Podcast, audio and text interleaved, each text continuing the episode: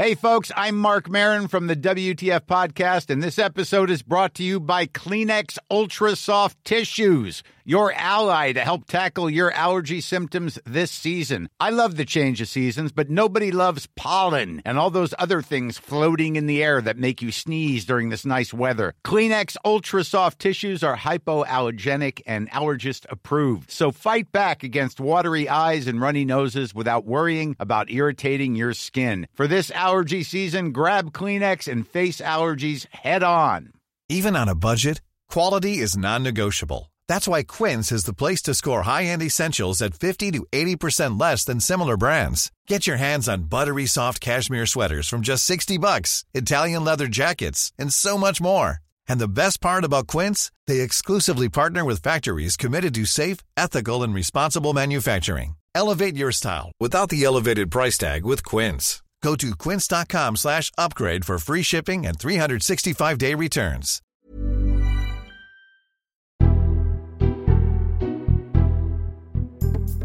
Hello, this is the Red Box Podcast. I'm Matt Chorley. Don't forget, if you hear something on the podcast which you like or you want to complain about, you can email me, matt at times.radio, matt at times.radio. Right, coming up on today's episode, we've had a lot of drama in politics over the last year, two years, three years, four years, five years, six years, seven years, maybe. Uh, so, uh, no man would know better whether or not you could turn it into a real drama than James Graham. He's the genius behind shows like This House, Best of Enemies, Inc. He also did Quiz, which went from the stage to the, the screen. Uh, he also did uh, Love's Labour. Anyway, he's done loads and loads of stuff. He's uh, coming up. A really fascinating chat with him about what makes a drama and whether or not there is anything that's gone on the last year or so that he, w- he would want to turn his attention to. Uh, a lovely man and a lovely chat that's coming up in just a moment. First, though, as ever, we kick off with our columnist panel.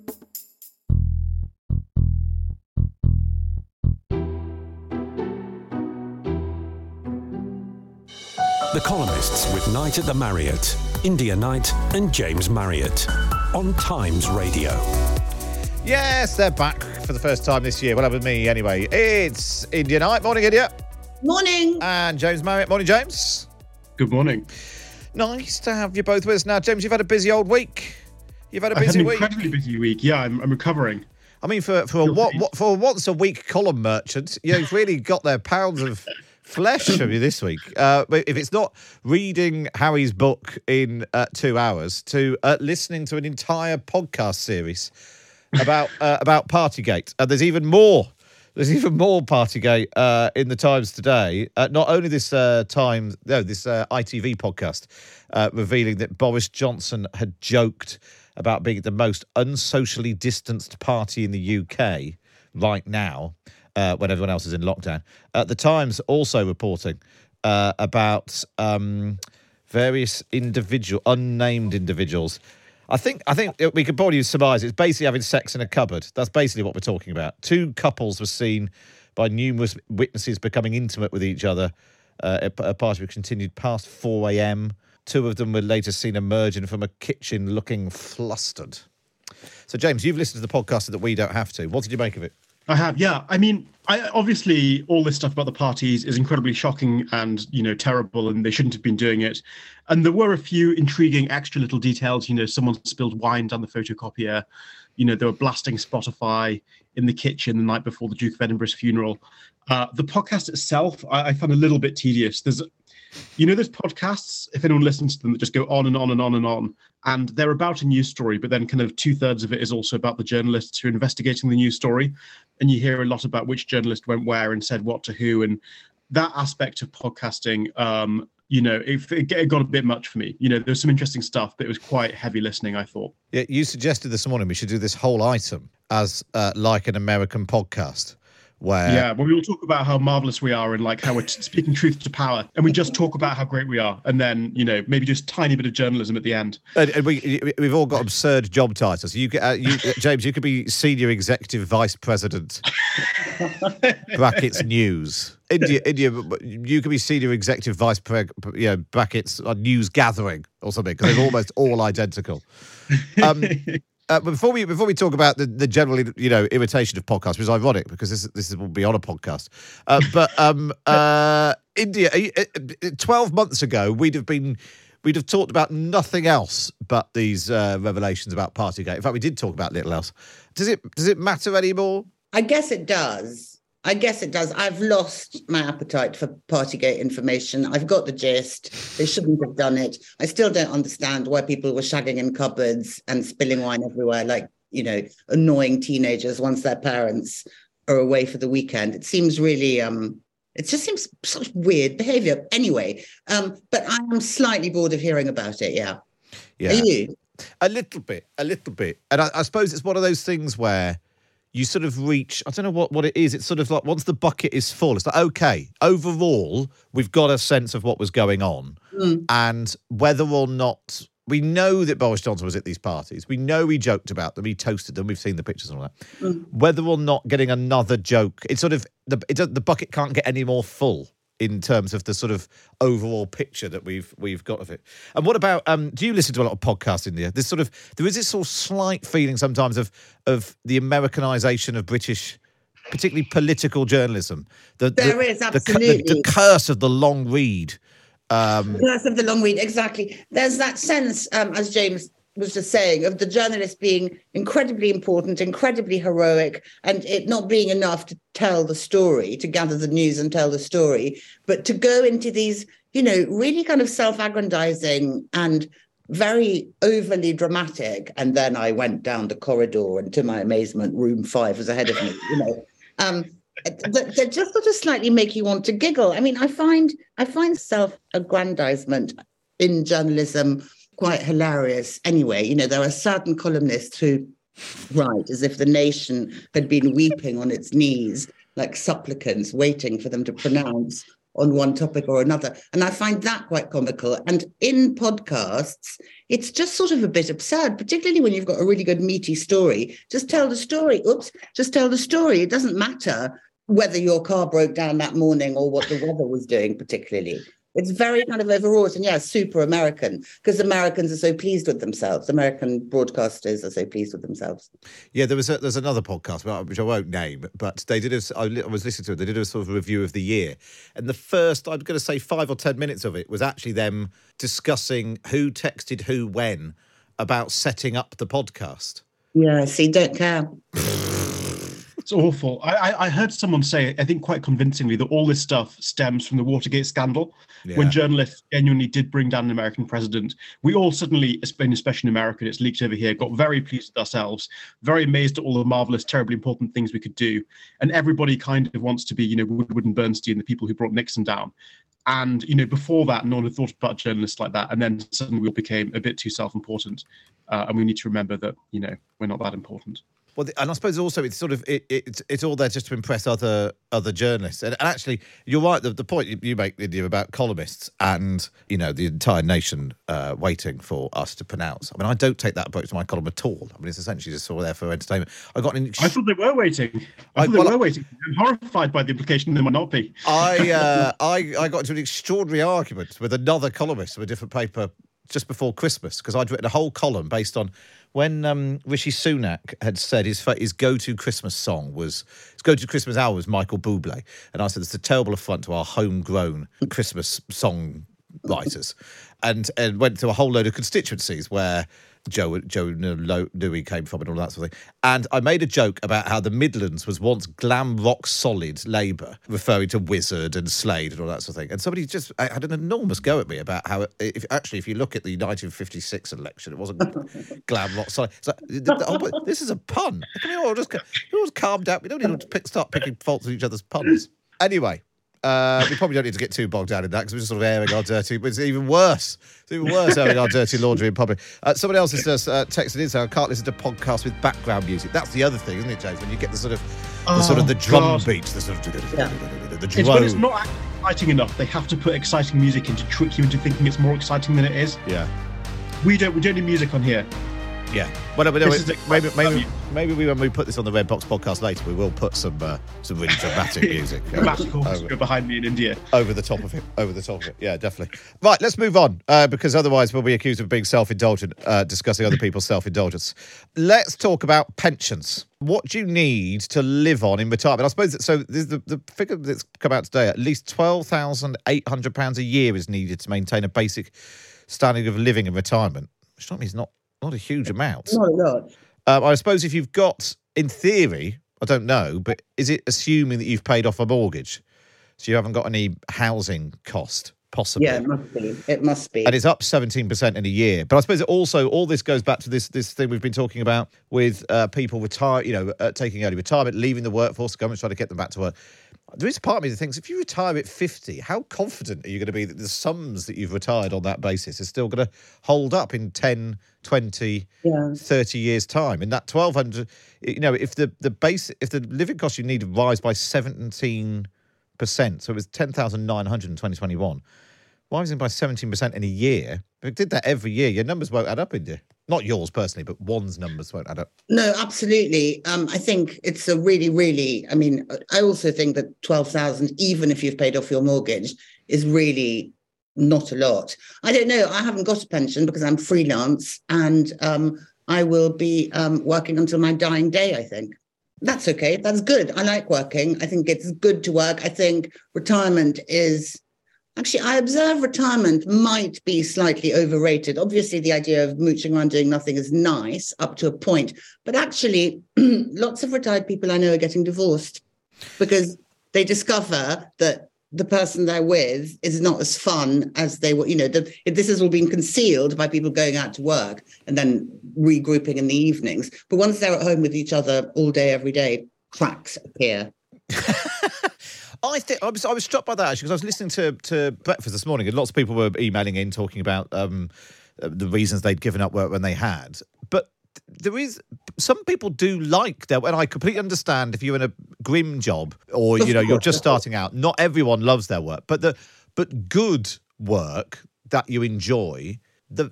It make it, imp- it makes your life better. It uses your brain. It maybe you know if it's a bit physical, it'll keep you a bit fitter. You meet new people. You build up friendships and relationships beyond mm. your your your home. There is there is merit in the the act of work, James, not just in the earning of money. Yeah, totally. So both my parents retired recently, and I thought about it in a way I hadn't before. And part of it is also work just becomes such a huge part of your identity. You know, if you spend 50 years of your life going around saying at parties, well, I'm a management consultant, you know, or I'm a doctor, or whatever it might be, to suddenly just be nothing. I mean, you know, we're not saying we should be defined by our work, but I think, you know, that's quite tough. And there, there's a real phenomenon. I remember um, my, my dad's a teacher, and he always used to say there's a real phenomenon of teachers basically would just like, I'm not saying this happens to everyone, often just retire. And, you know, as soon as you retire, you die. And that's quite common. And I think people are sustained by, you know, this sense of meaning, this kind of, they've got a purpose, they've got an identity. And I think, yeah, I would, yeah, there are definite, you know, there are definite downsides to just putting that aside, especially putting it aside all at once. And maybe that's one of the one of the the thing. I don't know how the government sort of communicates that, but sort of making a case for the value of work in and of itself.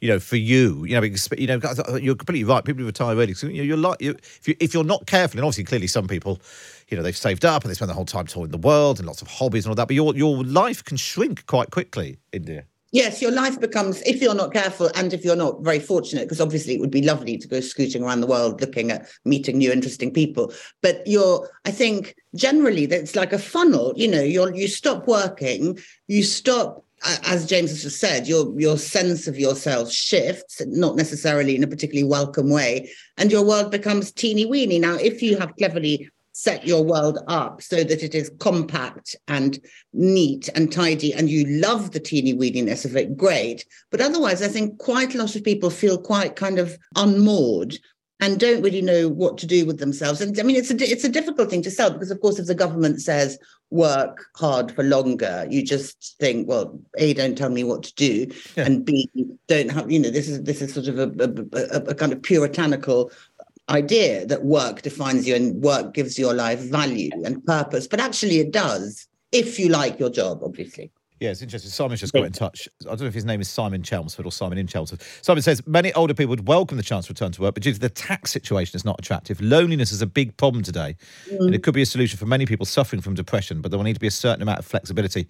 And the tax situation had to be addressed. I suppose there's also that thing of saying, well, you know, part-time working, flexible working, it, it not being a case of well, it's five days a week or nothing, or it's five days in the office or nothing. Yeah, maybe there is there is something in that. Anyway, I think it's interesting. I think it's interesting, uh, and that's the main thing because I'm in charge here. Let's turn our attention now to Andrew Bridgen. About this time yesterday, he lost a Conservative whip after posting a tweet comparing or claiming that a cardiologist in the interest of accuracy, claiming that a cardiologist had told him that the rollout of the COVID vaccine was like the Holocaust or the worst thing since the Holocaust.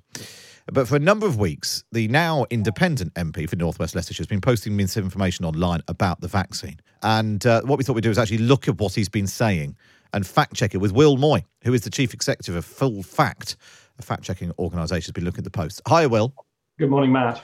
So, what has he been saying uh, which is false? Well, the the comment yesterday, obviously comparing uh, the vaccine to the Holocaust, was shameful, obviously false, and has caused these political reactions. Um, but there there's been a, a, long trend of Mr. Bridgen making claims that aren't reliable about the vaccines. And it's really important to make a distinction. Full Fact is not here to persuade people to have a vaccine. That's none of our business. We are here to try to help people make sure they have the information they would want to make their own mind up about it. And Mr. Bridgen has done some really important scrutiny of the government around vaccines. And Full Fact is there for that scrutiny. We have also called out the government when they've got things wrong. We've called out the opposition when they've challenged the government getting things wrong themselves.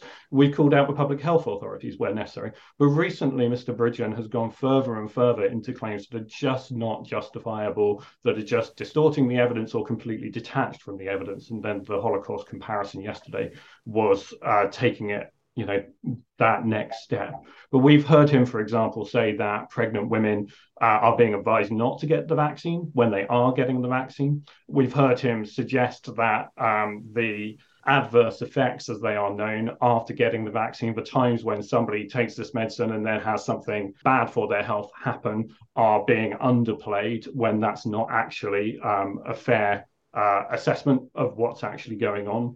Uh, we've heard him call into question the safety of vaccines for children using evidence that's taken out of context.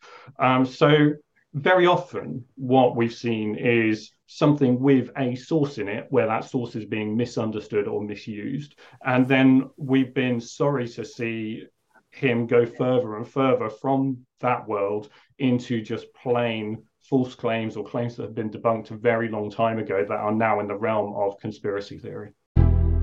James Marriott and India Knight, and of course, you can read them every week. Just go and become a Times subscriber. Go to thetimes.co.uk forward slash Times event box and subscribe right now. Up next is my chat with James Graham. Planning for your next trip? Elevate your travel style with Quince. Quince has all the jet setting essentials you'll want for your next getaway, like European linen, premium luggage options, buttery soft Italian leather bags, and so much more. And it's all priced at 50 to 80% less than similar brands. Plus, Quince only works with factories that use safe and ethical manufacturing practices. Pack your bags with high-quality essentials you'll be wearing for vacations to come with Quince. Go to quince.com slash trip for free shipping and 365-day returns.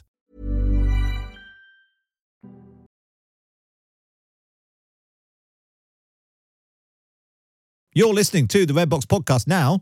It's time for this. The Big Thing on Times Radio.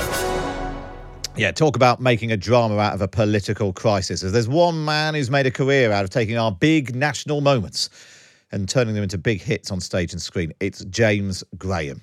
Uh, here's a reminder of some of his big hits. When Parliament dissolves at 5 pm today, I am no longer the member for Spelthorne, nor Jack here, the member for Croydon North East, nor you, the member for Paddington South. But Paddington, sadly, will go on without you. It is a lesson we all must learn. If you find a potential voter, you hit them hard, and if it looks like they're going to bend, then you don't just walk away, pat yourself on the back, you double down, hit them again and again, right? With 350 million pounds and Turkey, 350 million quid and Turkey again. 350 million quid and Turkey again. He changed his mind, knowing that he would lose 15,000 pounds if he gave the wrong answer, he went with Craig David, who he'd never heard of. And that's the right answer! I never advocated for the nuclear bombing of North Vietnam. Oh, you, you have. I'll give you time and place if it amuses you. Well, you won't. No, I will. No, no, no, I no, no, advocated no, no, Bill, I- Bill, I- don't, don't, don't step away from the record. You suggested the atom bombing of North Vietnam in your little magazine, which I do not read, but I'm told about, on uh, February 23rd, 1968. Now, Mr. Vidal, who boasts of not reading something he is prepared to misquote in the presence of the person who edits. Now, Billy Buckley, the quotation is exact. Wow, there's a hell of a lot there. That was This House, of course, about the whipping operation to save the Callaghan government in 69. Channel 4's Brexit, the Uncivil War, featuring some guy called Dominic Cummings instilling message, discipline in 2016. ITV's Quiz, which is all about the coughing major who didn't actually cough on Who Wants to Be a Millionaire back in 2001. And finally, in that uh, group, Best of Enemies, recreating the explosive TV debates between William Buckley and Gore Vidal during the 1968 US presidential campaign, which is currently running at the Noel Coward Theatre in London's West End. And I'm delighted that James Graham joins me now. Morning, James. Hi, morning, Matt. How you doing? Really good. Yeah, great to have you with us. Uh, let's um, we'll talk about the, the the the latest play and what you're working on next. But I want to, let's go right back to the beginning of your your story. How does a young lad from a comp in Nottinghamshire become the preeminent preeminent? I can't even say the word political playwright of our times. So when did you start writing? When did you get the bug? Uh, I don't know if I am the preeminent, but thank you for saying it. Um, I think I'm allowed I- to say. It. I think if you said it, it would seem uncouth. That would be yeah, disgusting. Man, Tom Stepwad's Tom Stoppard's up there, I would think. But um, uh, no, thank you. And it's um, I mean, for me, it was all it was school basically, and that's why I get so worried about the collapse of um, arts education in the state schools at the moment. But yeah, we, I, you know, as you say, it was it was a pretty working class town in the Red Wall. It's the community where I set uh, Sherwood on the BBC last year. Um, and if it wasn't for just a really brilliant drama teacher and a working theatre in a, in a school and a culture, I guess, of a school and a headmaster believing that working class kids should do plays, then I never would have, have started. So yeah, I began began writing then. Uh, So when you say writing at school, were you literally sort of writing plays and things when you were at school? I was writing really bad, like comics and uh, novell- novellas. I would probably wouldn't have used the word novella when I was fourteen, but like yeah, sh- uh, short stories, and and none of them really political. My, my actually my first love um, was history. I used to love going into history classes, and a bit like a Netflix returning series, turning up every episode to see who will win the French Revolution and um, things like that. So I, I found that really gripping, and that was my that was my political awakening. I think in terms of historical storytelling. So I actually began writing a bit fiction then, and then I went to university in Hull Hull to study drama, and that's when I really started writing plays. And I, I suppose it's interesting you say you, you liked history because it, it, to some extent that's what you're doing is you're bringing to life moments in history and all of the things you're talking about. Um, uh, whether it's you know 40, 50 years ago or something that happened 10 years ago, but that that is what you're doing. Is it's and I suppose that for people, some people say, "Oh, I didn't like history; it's really boring." But actually, history isn't boring if you because it involves people and dra- literally drama. Completely, yeah, and I, I can't pretend I invented this. Obviously, Shakespeare uh, ha- ha- had a go at um, at trying to He was make all sense. right. He was all he right. was fine. He's he's stood the test of time. But um, yeah, you know what? Obviously, what he did and what playwrights have done through Arthur Miller, uh, if I can put myself in that category, through to me is um, is try to make sense of the present, um, the chaos of the political moment of the now, by picking a moment from the recent or the distant past and seeing it through that way, through metaphor, through um, um, analogy, and and that's I've just I find that is hugely helpful um, for a for a writer and for an audience to go. We've been here before. Um, here's a story, as you say, it's a human story, a, a protagonist um, dealing with big human things: jealousy, ambition, rage, hatred, um, set against the backdrop of nation-changing events. A country at a crossroads, a country at war, a country ripping itself apart, civil war. And that just is the sweet spot for me. That's what makes great drama: the personal in, in the foreground, with the national political scene in the background. You also it- one of the things which is uh, more specific to your work. It, it struck me when I was thinking about it is that you quite often take dull. Well, I'm going to say boring situations, but I don't. I don't You mean can say that, uh, yeah, dull say that. situations where you sort of dull systems and structure are supposed to be, you know, the norm, and then they come under strain. Uh, whether that's you know whether that's in Parliament or how you debate in a TV studio, or uh, and then it's the moment when those norms are bent so much that they snap, and that's the but the background. I mean, um, the the pitch meeting when you said I'm going to do a play on uh, the whipping operation in the, the late seventies must have been an interesting one, but actually it's a human story, but it's the very dull workings of a whipping operation suddenly snaps. It's because it's under so much strain.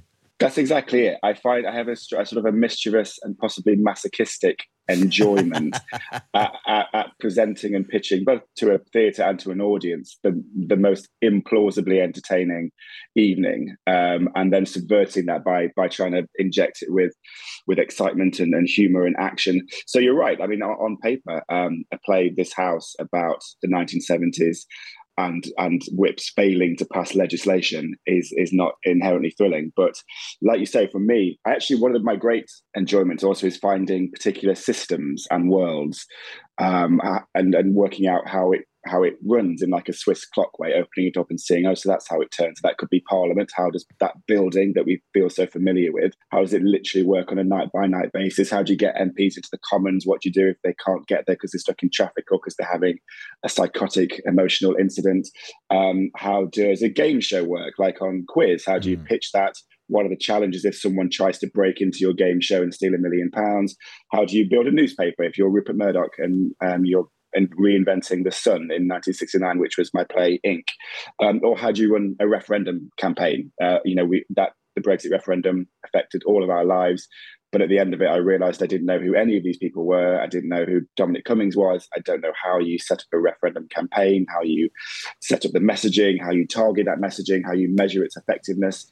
So it's that geeky enjoyment of, yeah, sort of going under the hood of these national institutions, whether political or pop culture, and understanding both how they work, but then also what they say about us. And in particular, you mentioned the whipping office in this house. Um, I feel like the, the joy of that is it's it is just human stories. We obviously we forget that MPs uh, are not just ideologues who are uh, who you have to you interrogate on your on your shows. They're human beings who struggle. They struggle in the system, and in the 1970s, as you say, in particular, a system that came under huge strain. And in those moments, you start to really understand those systems. So, what does Parliament? Parliament has all these absurdities, but if you push it to its extremes, they start coming out, like um, dragging drunk and sick and dying people out of ambulances into the into the voting lobby to vote and that kind of thing. I suppose a lot of that is it, that's the sort of again, this is a hallmark of a lot of your work. I think the, the, the sort of best intentions gone wrong.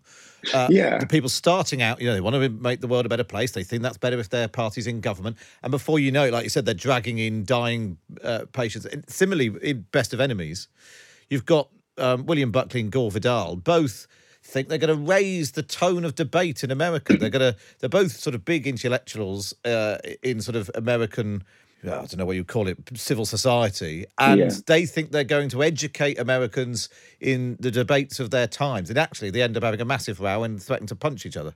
Yeah, and I find that very moving. I find people's best intentions to elevate a, a, a, a, culture or make a system work, and because we're humans and we fail in that, um, I, I, yeah, I think that is what what is moving. So, Best of Enemies again on paper is an incredibly dry subject matter. It's about how the least successful American television network in the 1960s, which was ABC, how they came up with a new plan to cover the presidential election and in particular the conventions that year in Chicago for the Democrats and um, and Miami for the Republicans.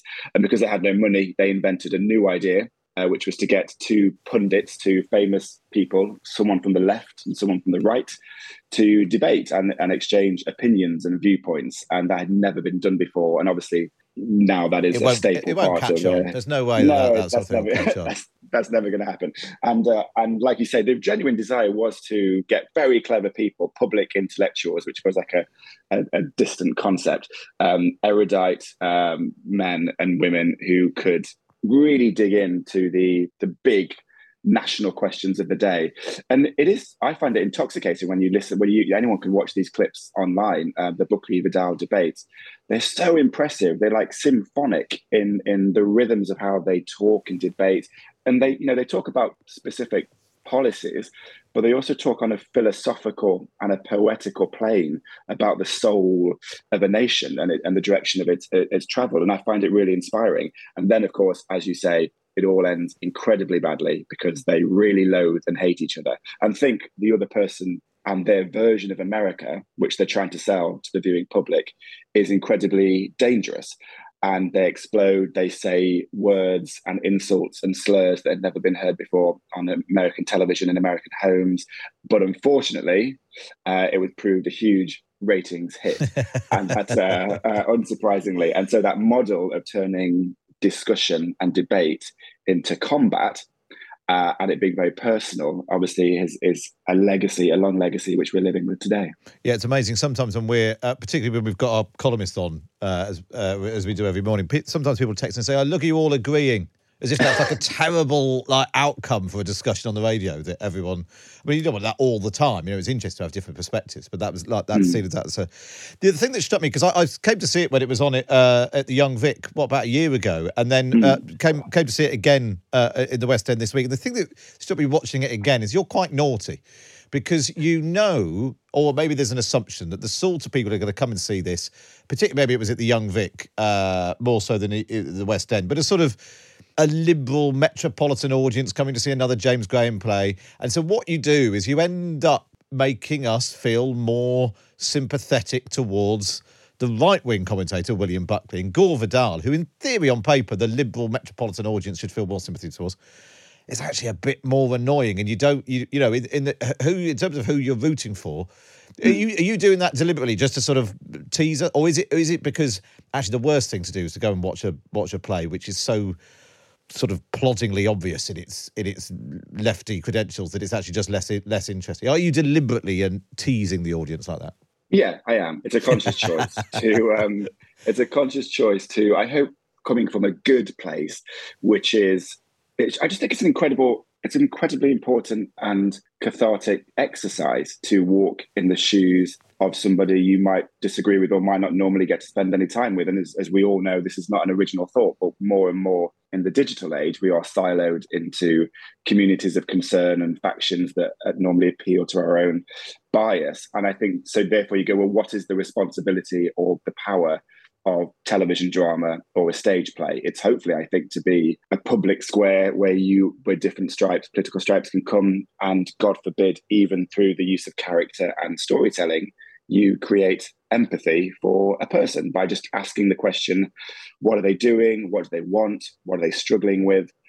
And uh, but i think it has to be, still be truthful. You can't just um, give all the devil give the devil all the best lines for the sake of it. I, I think there is in the inherently in the story of buckley and the vidal as you rightly observed there is that is present i think i think william f buckley went into this as a conservative with the best of intentions and was determined to debate in good faith. Mm. Uh, I think Vidal maybe didn't quite do that. He was more mischievous. He he went low. He went for the low blows quite early on. He was very mean and very mocking of uh, of, of Buckley.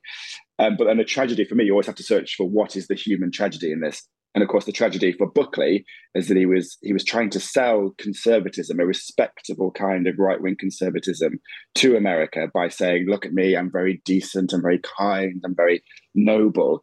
And he loses his mind in front of the nation. He starts screaming and threatening physical violence. So he betrays his principle um, and his and his what makes him who he is.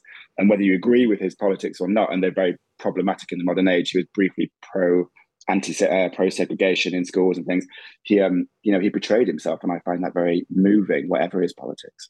I suppose there's also that thing as well about just just making us check ourselves. If you think, well, I'm on on the left, you can't just turn him and think, well, he's the one on the right, so I definitely don't like him. Yeah, uh, like, yeah. let's find out what he's got to say first. Let's see what you know how he how he handles himself, what he's got to say. Uh, likewise, if you're on the right, don't just assume, well, that person on the left, oh, I'm not going to like them uh, which is which is probably what's infected so much of our politics. I was struck uh, actually looking back through your your sort of back catalogue. You've done the 1960s, uh, yeah, with Best of Enemies. Did mm-hmm. the 70s with This House. You did the 80s with Sherwood.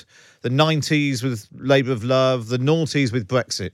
Where, where where do you go next? Do you go further back and do the 50s, or or could could you do a drama on based on what's happened? And there's been there has been plenty of drama in the last uh, 12 months. It has, but how do you compete? Like I, I, that is, I think, the challenge for any satirist or dramatist in the modern age. When uh, it's not just the level of drama, um, which is chaotic and insane, but it's also when politics changes to become, and this is slightly what Best of Enemies is about. When politics becomes aggressively performative anyway, like it is theatre, and some of the people in politics are essentially almost fictional characters in themselves. Like Donald Trump is a made up character from a reality television show. Uh, Boris Johnson, to an extent, was always semi performing a, a, a, role. Mm. It's how do you, yeah, it's what value does drama bring to that and how does it, can it help us make sense can it contribute to what you do, journalism, and can it contribute to everything else to inform our understanding? So I'll be honest, at the moment, I have no um, huge desire to to write the 46 days of Liz Truss as an epic operetta or a, a, a five minute monologue because I just don't know, like, I think we all know what that story is. Like, what I, I know what happened there. You know what happened there. Someone who was un, unfit for that role uh, proved themselves unfit and, and was out very quickly. So actually, I think what I would do in a really, really nerdy way would be to maybe go back to the to the 1820s and look at the succession of really short-term serving prime ministers like Canning and and Viscount Goderich. I didn't expect to say the words Viscount Goderich on your show. I'm sorry for This is a safe space for that sort of nerdy stuff. That's what that is what we're here for. Thank you. I think, um, in the similar way that we said earlier, I think there's something about using history as a metaphor, as a as a as a vessel to try and make sense of um, the chaos of the now. So I might, I will probably go back to them. There's a, um, uh, there's a I don't know. I thought I was going to bring this up either. Uh, um, what's his name? Stam- uh, Northcote, who was uh, is it the anniversary of his death today. He was. Okay. Uh, he was a Tory leader when Disraeli was in the Lords. He was basically the Tory leader in the Commons. Uh, when Disraeli dies, Salisbury takes over. Uh, but then when they, the Tories win the election, everyone assumes that he's going to um, uh, Northcote's going to become the, the prime minister. But he's he's rubbish basically. He's much too nice to Gladstone. so the Queen sends for Salisbury. Salisbury becomes prime minister, makes him uh, foreign secretary, and then decides he's rubbish. So he decides, well, I'll be foreign secretary as well as prime minister. And on the day wow. he calls him in to sack him, he goes into Downing Street and dies. He's waiting to meet Salisbury and dies on Salisbury's sofa. Oh, um, uh, uh that all happened today, and I've been writing something about it, which is why it's fresh in my mind. But it's an amazing story yeah. about someone I, I knew nothing about. But you're right, that, yeah. that that nugget of there being a bit something a bit more. Maybe there's something in that for you. Anyway, you can have that. Is there anything? is there anything? Uh, have you ever sort of gone into something thinking this might work for something, and actually it's just turned out to be too boring? um, Weirdly, no, but I'm sure that time is coming. Uh, I managed to, uh, one of my early plays, I'm, i was a 21 year old who wrote a play about e- Anthony Eden and the Suez Canal crisis. And that, that maybe was on the verge of, of boring, but I was actually quite proud of that. So, no, I think, I mean, I think any, this will sound really trite and sentimental, but I think any life, any world, any workplace, any job and certainly any role in public life, whether it's prime minister or the leader of a district council, I think you can always find the epic qualities of that and and, and the meaningfulness of that, what it says about society, our culture, and I guess the common theme for me is is is Britishness, which is why, apart from Best of Enemies, which is set in the US, most of my plays are excruciatingly British, and I have no I have no European footprint at all. People in people in Europe aren't doing my play about the Ashfield Labour constituency office for some reason. So it's, but I'm never going to change because you just have to be true to yourself. And, and as a as a as a nerd for that stuff, I think um, I hope can always find the excitement in the most yeah improbable of worlds. So I've just checked. Out his name is Stafford Northcote. Uh, even I got it wrong, and I was only reading about it yesterday. Um, I, I vaguely remember because this year's thirty years since Maastricht, and there's a lot of that sort of stuff knocking around. Did you and I once have a conversation where you said you were looking around because uh, around that area, or is that too much like uh, this house and the the sort of whipping operation to try and keep John Major's government together? No, I'm still yes. That's that is maybe that is the play that's too boring to finish. But I I am still cracking away at that, and I think I think it's it, it, feels almost like a sequel to this house. I think yeah. if you speak to any if you speak to any whips, they will always tell you that the the I think there are three great uh, whipping operations in modern history. The first was in the 1970s, which I've done during the minority government. I think the second was Maastricht and the Maastricht rebels, and, and that was still an age of people hiding in different houses and sneaking out, and um, votes being won and lost by a margin of one or two. And then the third one, if I was to turn it into a trilogy, would be obviously Brexit, and um, if you can make the uh, what was it the the the, the Benn uh, the Benn Amendment. If you can yeah. make that into a into a, a, a, musical a musical number, then you can do anything. Oh, funny! But, uh, um, the, the, day that you put on the Malthouse Compromise in the West End, that'll be yeah. that'll be an, an enormous achievement. Um, what about? Um, uh, there's obviously a lot of discussion around the Crown and the the extent mm. uh, and the extent to which you're you're basing things on real life events, but you know you don't when you're writing, you don't know all the conversations, even if there are diaries or biographies and that sort of thing. How far can artistic license take you with the facts before you have to have a disclaimer at the start of the the episode or in the program or whatever it is. Are you conscious of that of of how far you can you can push what is fact and what is fiction? Yeah, I really am, and I I, I loathe that disclaimer that's been forced to be put on the crown at the very beginning. I think it's impossibly patronising to an audience who really does understand the contract between drama and the truth. So I, but I, I, take it really seriously, and not just because I don't want to be sued for defamation by Dominic Cummings or Rupert Murdoch. I do actually think I have a moral responsibility to try and um, present people fairly and accurately. But that doesn't mean that doesn't mean I know I know it's dangerous to say this in a world of post truth, but there is there are different levels of truth, and I think an artistic truth is can be more sometimes meaningful than documentary truth. And my favorite quote um, is we put it at the very beginning of quiz, and it's from Picasso, and I think it says, "Art is not truth." Art is a lie that helps reveal truth, and I think that's what it is. You know that you're lying. I know I, you, the audience knows I wasn't there behind the scenes at Prince Charles's um, investiture, um, but I, if I can get the best available evidence to try and unearth the truth, and then the rest of it, I'm looking for a different quality. I'm looking for the essence of truth, not the detail. And then, do you just finally? Because I said I would ask you the question. Did you did you invent Dominic Cummings? Is it your fault? Mm, I, would love to think playwrights had that level of impact on on history, but I think he definitely existed before I turned up, uh, and I was very um, happy to introduce him to a, a popular audience. Was it too? Because it's the most it's the most recent thing that you, as in it's the thing you've yeah. done covering events most recently. With hindsight, was it too soon to do a Brexit drama? Or was no, it actually because people really knew nothing about what had been going on and actually a version of that needed to be told? Yeah, because there won't just be one single Brexit drama. There, there was there wasn't one single World War II film. As our understanding evolves, new TV dramas and new plays and new poems and new paintings will come out. That was just the first draft, and actually. Uh, you, we forget this now, but there was a time when no one knew who Dominic Cummings was, if you can imagine that. And uh, I think getting Benedict Cumberbatch to play him and to uh, to analyze the role of the advisor in a referendum campaign was really important. And so, what, what can we expect from you next? I know Best of Enemies is on in the West End. What, what's the next, apart from the uh, the never ending Maastricht drama? What's what's coming down the tracks next from, from James Graham?